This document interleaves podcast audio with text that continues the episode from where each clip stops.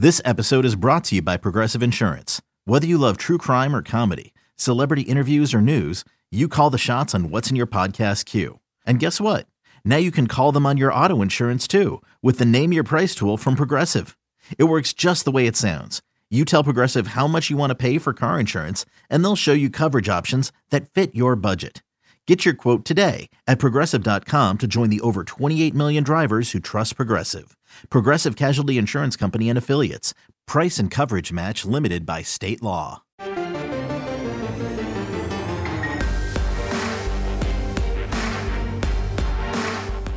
You've discovered your link to GoPowerCat.com's PowerCat podcast. Now, here's your host, GoPowerCat.com publisher, Tim Fitzgerald. The first thing you probably need to know about Kansas State's new linebacker coach, Steve Stannard, is he's a Husker. We'll forgive him. He played at Nebraska under Tom Osborne, graduating in the late 80s. Briefly joined their coaching staff as a graduate assistant and then plunged headfirst into coaching at the Division III level at Nebraska Wesleyan, eventually becoming the head coach, and he admits he had no idea what he was doing. South Dakota, New Mexico State, Colorado State, he began to climb the ladder of coaching as you have to do. Ohio, Tulane, and then the fateful trip in the 2012 and 13 seasons when he went to North Dakota State, coaching under his former defensive coordinator Craig Bohl and meeting Chris Klieman. He then followed Bohl to Wyoming, and then in 2017 set off to Syracuse to coach the defensive ends. And now, with the departure of Scottie Hazelton, Kansas State's former linebacker coach and defensive coordinator, he's rejoined Klieman and Company in Manhattan as Kansas State's linebackers coach. Welcome to the PowerCat Sources Podcast, the podcast in which we talk directly to the people we consider our sources. But let me be honest here. Today, when I called Steve Stannard, it was the first time we have spoken. Such as life in the pandemic, he arrived in Manhattan when everything was going on to lockdown. He spent his first three months in town, living in a hotel, going to work, and really not doing much of anything other than Zoom calls with his new players and getting ready for a season nobody was sure would actually take place. Well, we are playing football at Kansas State and in the Big 12. They're 3 games into their season and Kansas State is 2 and 1. Strangely enough, as you know, losing to Arkansas State to open the season before beating Oklahoma and Texas Tech. And Steve Stannard's linebackers have been pretty darn good so far this season. They better be. He has 3 seniors in his top 4 players, and the two starters, Eli Sullivan and Justin Hughes, are sixth year seniors, both having an injury season that they got back from the NCAA. You know, you go into these conversations with someone you've never met, and you need to find some common ground and you need to find some things to talk about. 30 minutes is a long time to shoot the you know what with someone whom you've never met. But that's what we accomplished, as you will hear in this Sources podcast. Steve Stannard seems like a pretty darn good fit for this coaching staff, and he slid right in and hasn't missed a beat. Let's get to my conversation with new Kansas State linebackers coach, Steve Stannard. Welcome to the Sources Podcast, Coach. And I wonder what was going through your head when you came to Kansas State, kind of, you know, on a, a late notice almost, and you walk into the whole situation, but you find out you have two six year seniors in your linebacker room, which is just incredibly rare for any football program. But to have two guys like Eli Sullivan and Justin Hughes had to be something that put a smile on your face. No doubt. I mean, it, it's uh, it's been an interesting path. I remember I was connecting in Chicago to come to Manhattan, and uh, Hank, our uh, DFO, called and said school's been shut down.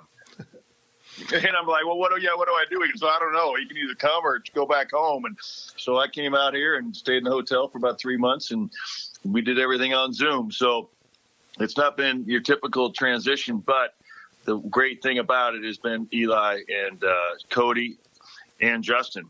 And all three of those seniors have been fantastic. And they've had several coaches in their careers. And I have really appreciated uh, the relationship that we've been able to build uh, very quickly. How how good are they as players? What do they need to work on? I guess. Um, you know, Justin uh, is very intelligent as far as his football IQ. He's a smart player, and uh, he knows where to put himself in position.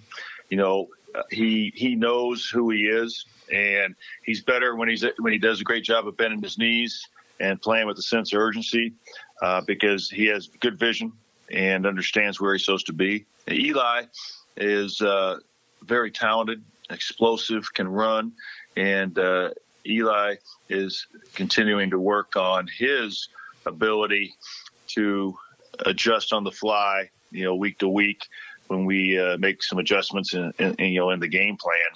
And uh, but between the two of them, they both played a lot of football, and uh, Eli is a very instinctive football player. And Cody Fletcher has really given you some valuable minutes, hasn't he? Oh, uh, yeah, Cody. Cody played really well last week and had a huge pass break up there at the end of the game, uh, which was huge on that uh, last drive that got us off the field. So, yeah, I have no hesitation to put Cody Fletcher on the field, and he's a tremendous special teams player for us. And Daniel Green's your only underclassman. You got three seniors, and then him in your main rotation. What does he bring to the field? You know, Deuce is uh, untapped talent from the standpoint of he is a long and can run. He is a young man that uh, wants to learn. He's like a sponge. He's got a good football mind. Um, same thing, you know, with Deuce is learning to play the game with knees bent because of his length, so that he can get his foot in the ground, change direction, and get to where he needs to be more efficiently. And that's what linebackers all about. It's not about necessarily always having the fastest 40, uh, but it's about getting from point A to point B and back to point A um, without wasting movement, having great feet and great vision. And so much of that just becomes instinctive, and you can only get that through reps, right? No doubt, no doubt. And uh, we've been fortunate. It feels like we practiced a long time before we ever got. Felt like we crammed spring ball and fall camp into one one uh, situation there, um, and you can never have enough of it. But I think uh, Deuce and all those guys are, are continuing to learn and uh, make up for lost time. Do we need to come up with a new nickname for Mr. Green? I mean, this is I, confusing. this can, can, hey, that's can, too funny. My son, my my 14 year old son, said that to me uh, uh, yesterday, uh, last funny. night after the game, or the other night after the game. He said, "Hey, uh, is uh, Deuce upset that he might be losing his name, his nickname? like, and, like he could be OG Deuce, the old old guard. Um, I don't know, but uh, that that other Deuce is pretty darn good. I know that. No doubt. You know, it's funny. Some of the other coaches starting to call him Daniel more than, than Deuce. and when I first got here, everything was Deuce, Deuce, Deuce. And I'm like, who's this Deuce guy? And oh, it's Daniel Green. So, nah, he'll always be Deuce to me. Um, and that's all right. As long as they both keep playing well, they both can have the nickname. How rough, weird, challenging was it to show up in a new town? Move into a hotel for three months. You don't have your players in front of you other than electronically via Zoom, uh, and try to get acclimated and have them get to know them and have them get to know you. It had to be almost impossible. It, it was a challenge, and you know, you, in seeing their faces on Zoom every day, you felt like, yeah, I, I kind of know this guy, and, and then they come walking in and you know, you see them in person, it's always a different deal. And learning everyone's nuances and quirks and getting to know their personalities and body language and vice versa for them. Uh, it, has been a challenge. But I tell you, the one thing that was the true blessing, uh, the fact that I'm from, you know, Lincoln, Nebraska, and my family was only two hours north. Mm. That's the one that kept me sane uh, because I was able to go up there and see them. And they were able to come down and see me because I was a long ways away from Syracuse and the rest of my, you know, my wife and my other kids. So, um, thank goodness I'm from these parts and I was able to still see some family.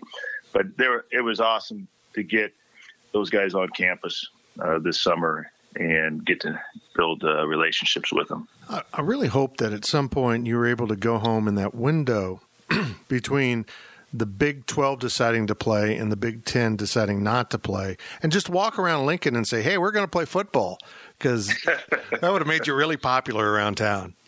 Oh, yeah. And then, and you know, we kind of chuckle seeing the schedule the Big Ten put out for Nebraska, I think I don't know if it was intentional payback. Oh, or, it was or what, but uh, they they gave them a, a not an easy schedule, that's for sure.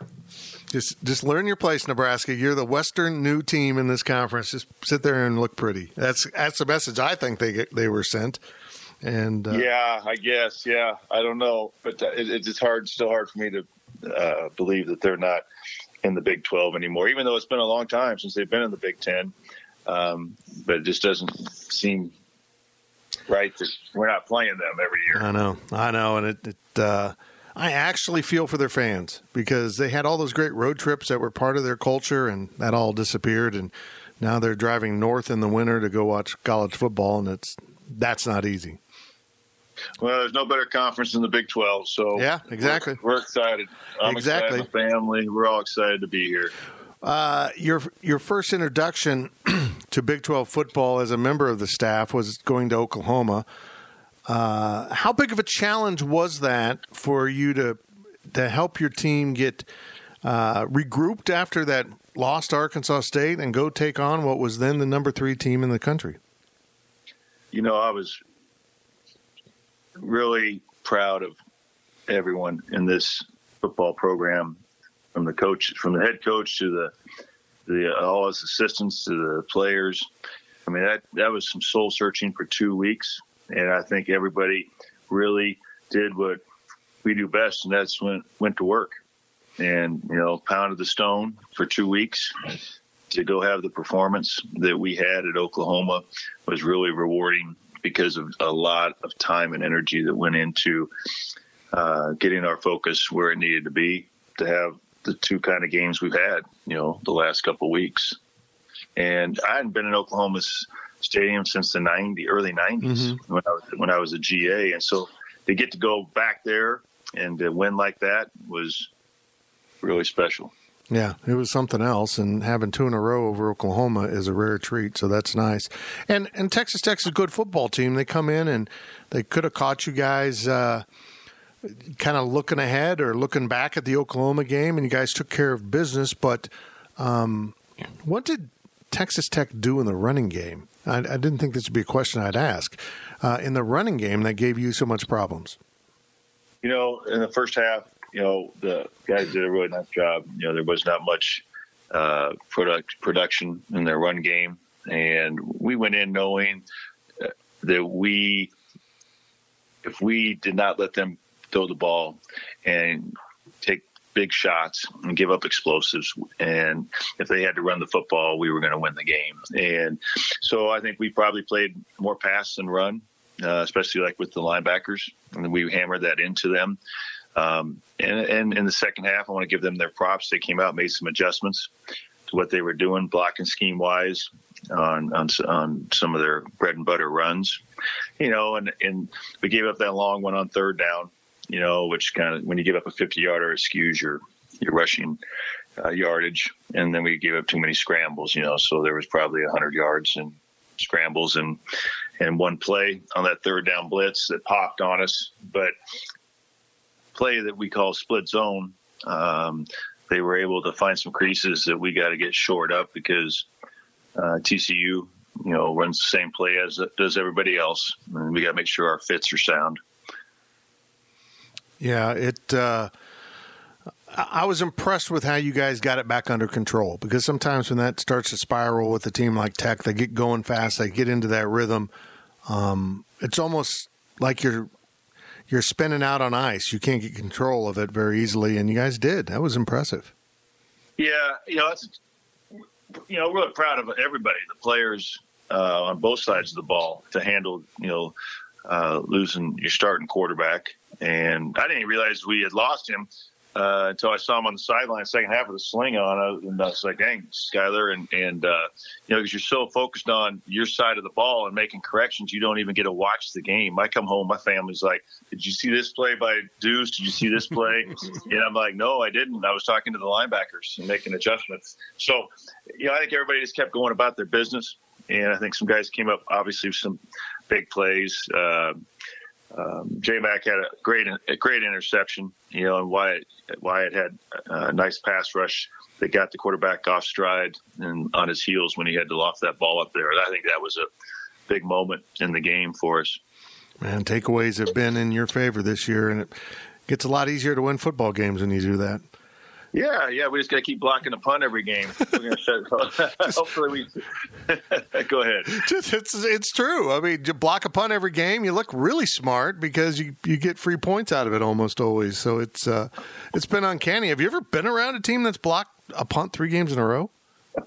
no. Sometimes you're lucky to block one a year. So yeah, it's uh, crazy. You know, it is. It's a tribute to those guys and their attention to detail on special teams, uh, both the coaches and the players. TCU might try to sneak uh, 14 guys out there on their first punt to make sure it doesn't happen to them. Um, uh, they're, they're well coached outfits, so we're gonna we're gonna have to be on point. Yeah, they looked good. They looked good against uh, Texas, and uh, I'm I'm in favor of anything that keeps Texas in check. So that worked out well. Now uh, we'll see what happens on Saturday.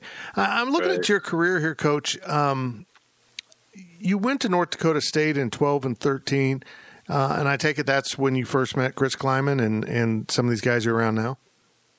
Yeah, yeah. I mean, what, what an awesome experience. And I uh, had to get talked into going up there to look at that situation. Uh, Craig Bohl, the head coach at that time, he was a GA when I was a freshman way back when in Nebraska. And you know, we'd known each other for a long time, and he finally said, "Hey, you're going to come up and take a look at this place." And some other guys that coached there, and said, "Hey, you need to look at it." And so I went up there. As soon as I got up there and got on campus and saw the Fargo Dome and all that, I was like, "Oh wow, you know, this is this is big time football up here."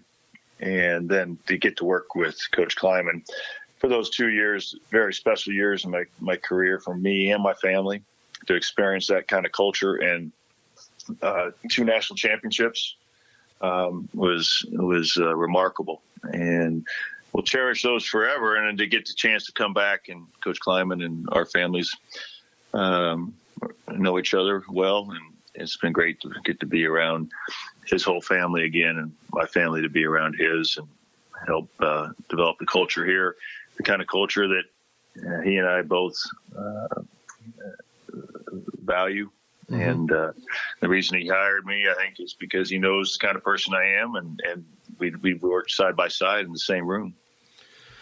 Well, you left there. You went with Coach Bohl to Wyoming, and then you ended up at Syracuse, um, which is a program that's been winning a lot of games lately. They've been doing really well. Uh, how hard of it, or was it hard to make the decision to to leave upstate New York and come back to the Midwest to join the Kansas State staff? You know, I really enjoyed uh, Coach Babers, the coaching staff. Developed, you know, in three years there, a lot of friends, and really with, developed close ties with the players um, there. And that was that was hard to, to leave Syracuse. Um, and and Dino treated me and my family very well, and I'm very appreciative of that.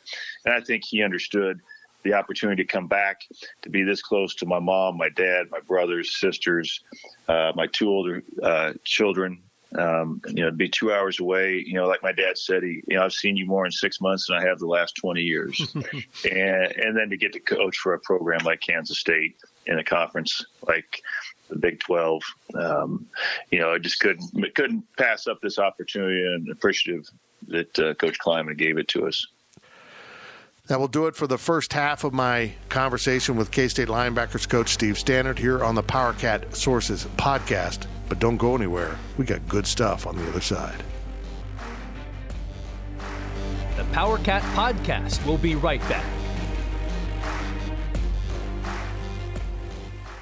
Introducing the two way V4, where groundbreaking fuel cell technology meets fresh foam cushioning for the ultimate performance. With fuel cell, each step feels explosive, delivering unparalleled energy return. Paired with fresh foam, experience maximum comfort throughout the game. Its lightweight textile upper offers support and breathability without sacrificing agility. Whether you're hitting the clutch shot or locking down the opposition, the two way V4 gives you the tools to play at a high level. Learn more and purchase the two way for yourself at newbalance.com eBay Motors is here for the ride. Remember when you first saw the potential?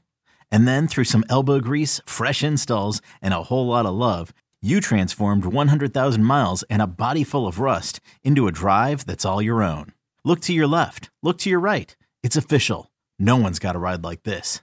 There's nothing else that sounds like, feels like, or looks like the set of wheels in your garage. With over 122 million parts, you can make sure your number one ride or die stays running smoothly. So there's no limit to how far you can take it. Brake kits, turbochargers, engines, exhaust kits, roof racks, LED headlights, bumpers, whatever your baby needs, eBay Motors has it. And with eBay Guaranteed Fit, it's guaranteed to fit your ride the first time, every time, or your money back. Plus, at these prices, well, you're burning rubber, not cash. Keep your ride or die alive at ebaymotors.com. Eligible items only. Exclusions apply.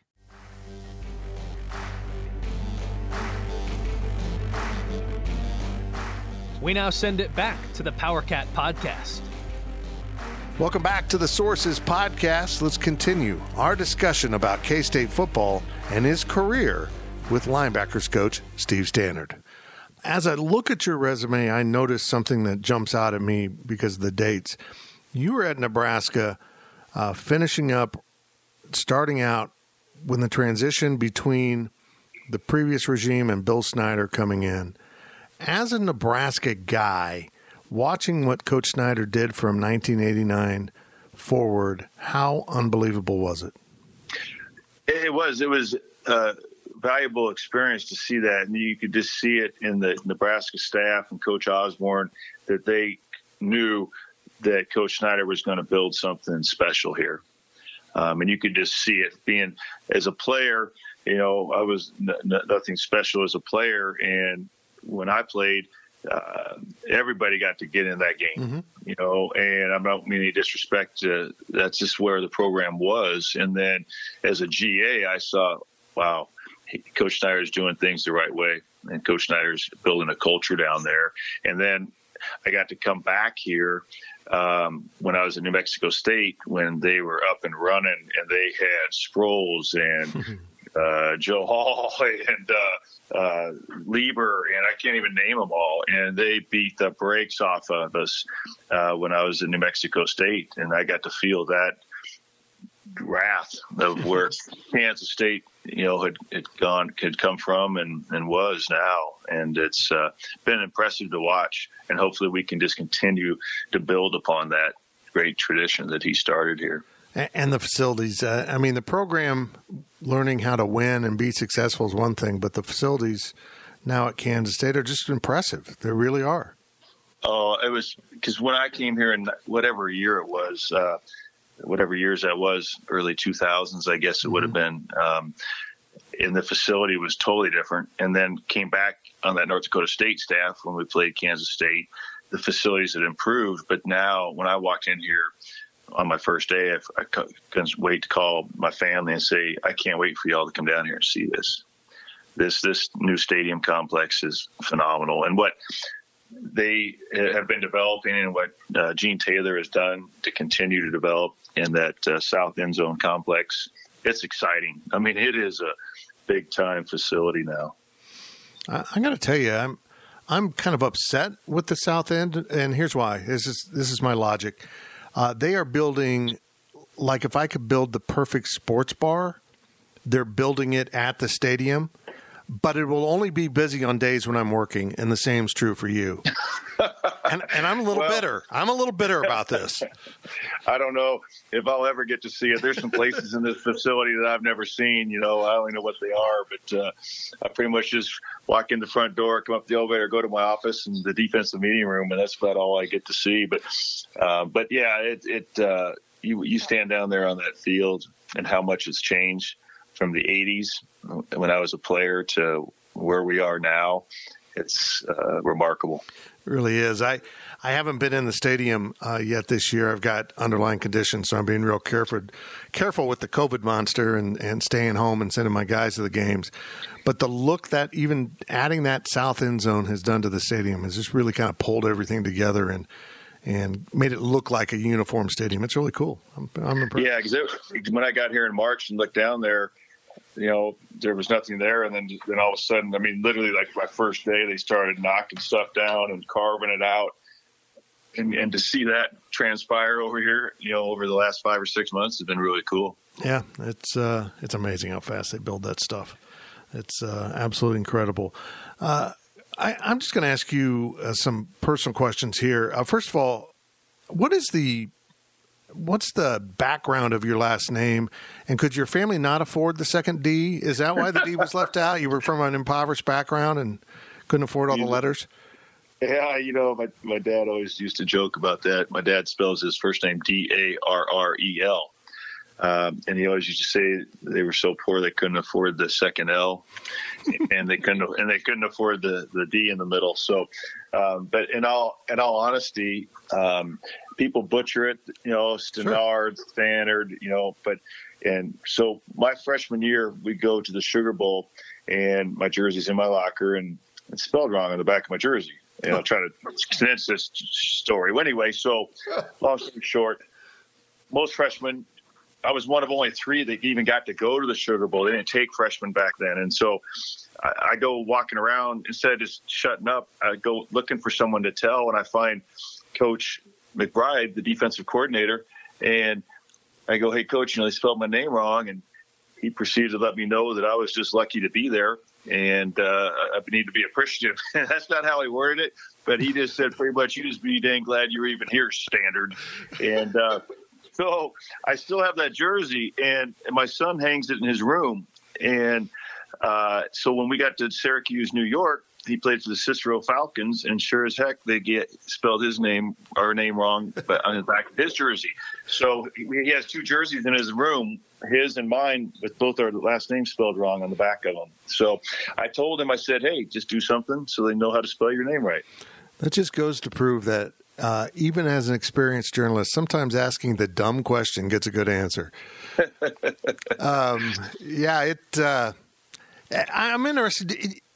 After you heard this from Coach McBride, uh, and he probably let you up pretty good. And you, as a 18, 19 year old, probably was like, "Well, the, what the hell was that?" And now, as a coach, you probably understand exactly what he was saying. Like, I got better things to worry about than some freshman's jersey. Exactly. Sometimes you need to be, and it was right on point. And sometimes you just need to understand we're all very fortunate just to be here and to be a, be a part of this because uh, uh, not not not everyone gets to have the opportunities that we have as coaches and players. Yep. You have four children. Go through them for me and and ages and what they're up to. Yeah, I appreciate it. Austin is my oldest. He's 27. Um, he's finishing up his master's in engineering and uh, at the University of Nebraska. And my daughter Paige is uh, 24. She works at uh, Midland University up in Nebraska. She is director of I'm going to butcher it, but long story short, director of social media for their hmm. university. And then my son Max is 14. He's a freshman here at Manhattan High. And then Madison is 12. She's a sixth grader here in elementary school. How is all the moving? How do the kids handle that?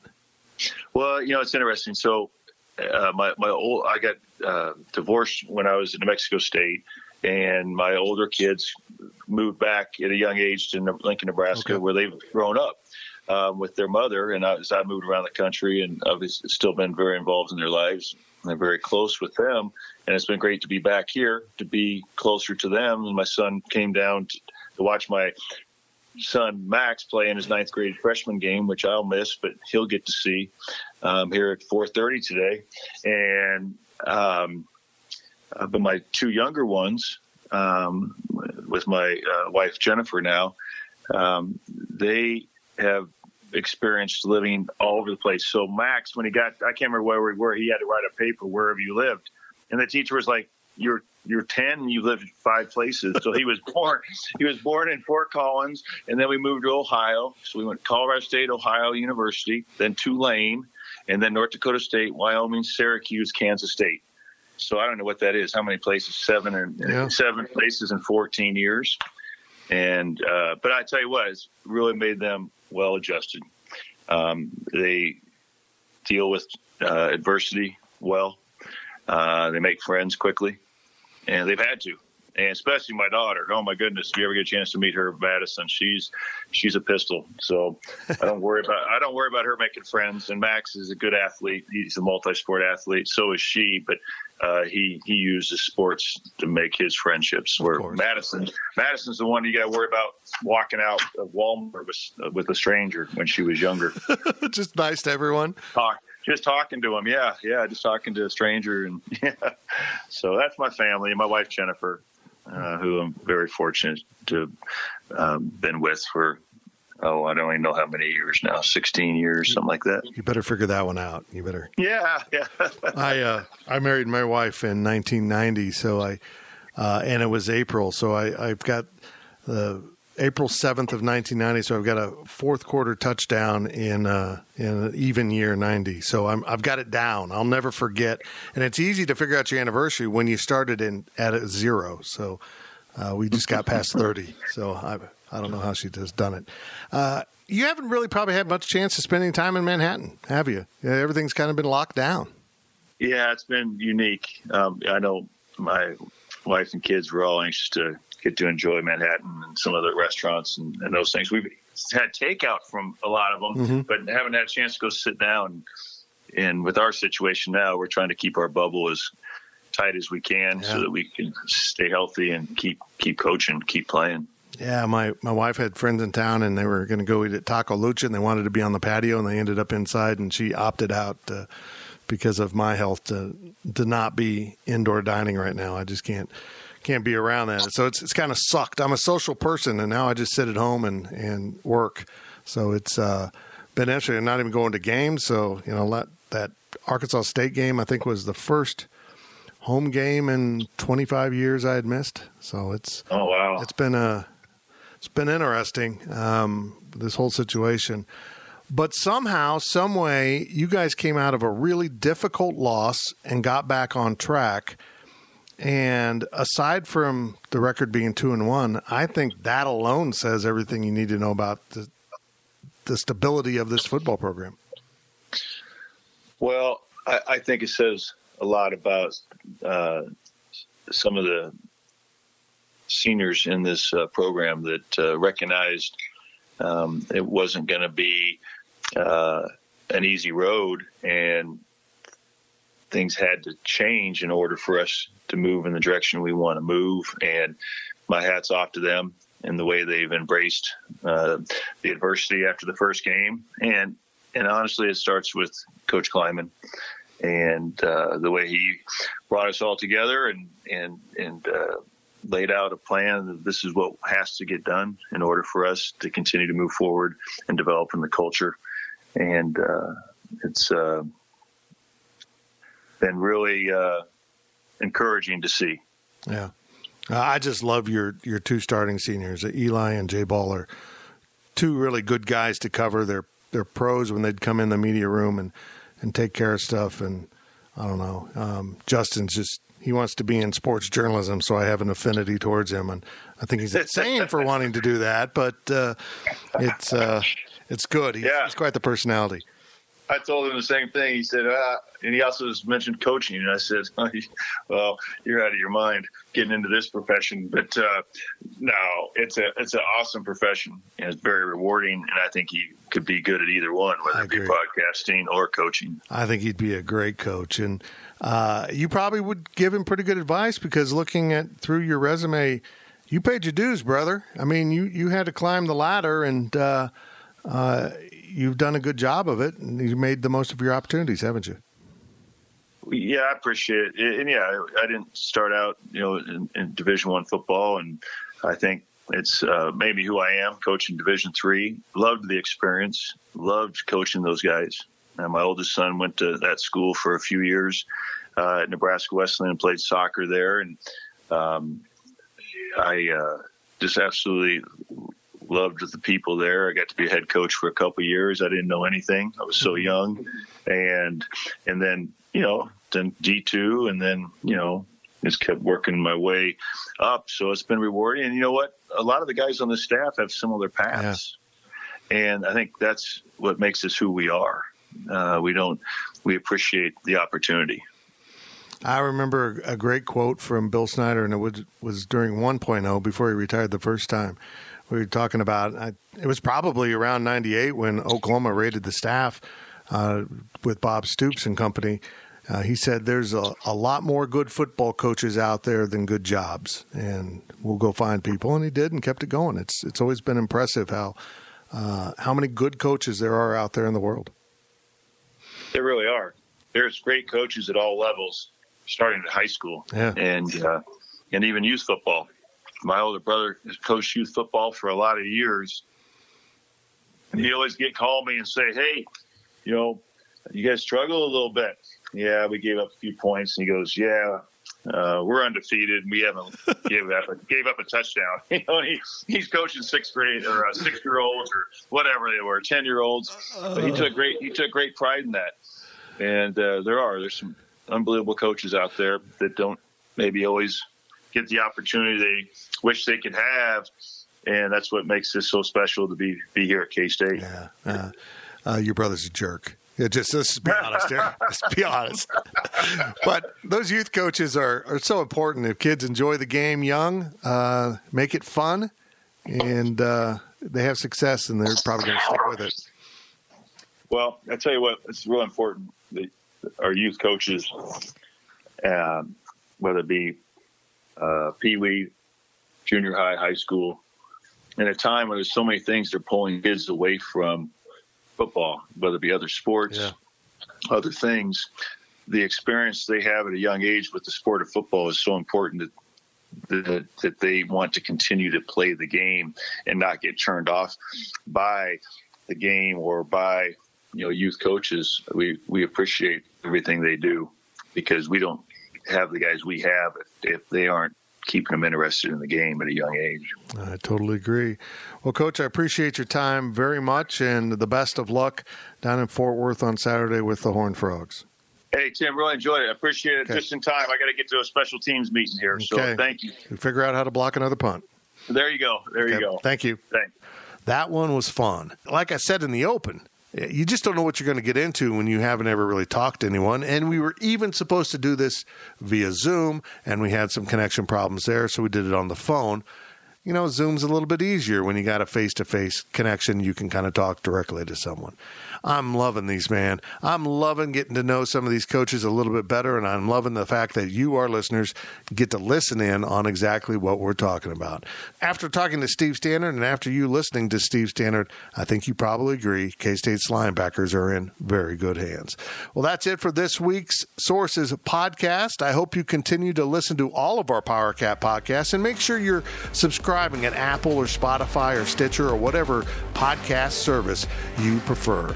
I'm Tim Fitzgerald. We will talk to you on the Sources podcast next week.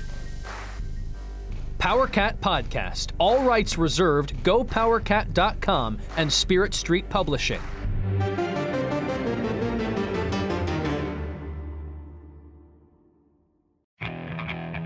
Okay, picture this. It's Friday afternoon when a thought hits you.